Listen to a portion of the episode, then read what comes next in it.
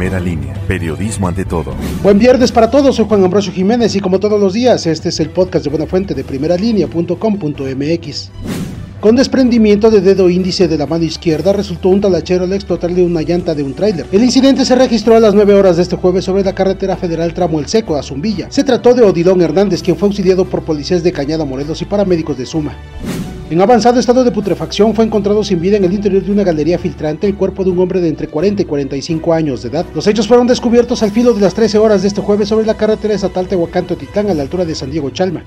En los últimos dos meses del año 2019 se registraron en el municipio de Tehuacán 15 casos de extorsión por secuestro de perros, principalmente de raza. Así lo dijo Patricia Aguilar, representante de la Asociación Civil TAC. Indicó que han recibido mínimo un reporte por semana y que las personas que se dedican a la extorsión han solicitado a los dueños de las mascotas una cantidad que va desde los mil pesos hasta los 16 mil.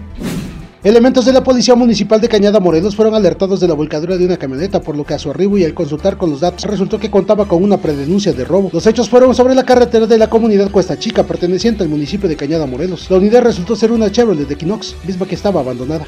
Tres personas heridas y daños materiales dejó como saldo el choque entre dos unidades particulares. Ocurrió sobre el libramiento tecnológico San Marcos a la altura de lo que será el rastro intermunicipal. Fue al filo de las 17 horas de ayer cuando el conductor de un vehículo Ford Fiesta circulaba sobre el libramiento con dirección a Chilac. Sin embargo, intentó rebasar y terminó impactándose de manera frontal contra una camioneta Chrysler.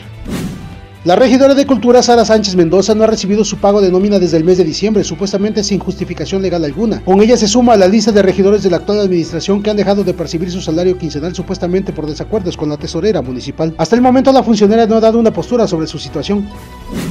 No olvide ingresar a nuestro sitio web primeralinea.com.mx, así como nuestras dos cuentas en Facebook, 1L Primera Línea y Primera Línea Tehuacán. Que tengan un excelente fin de semana.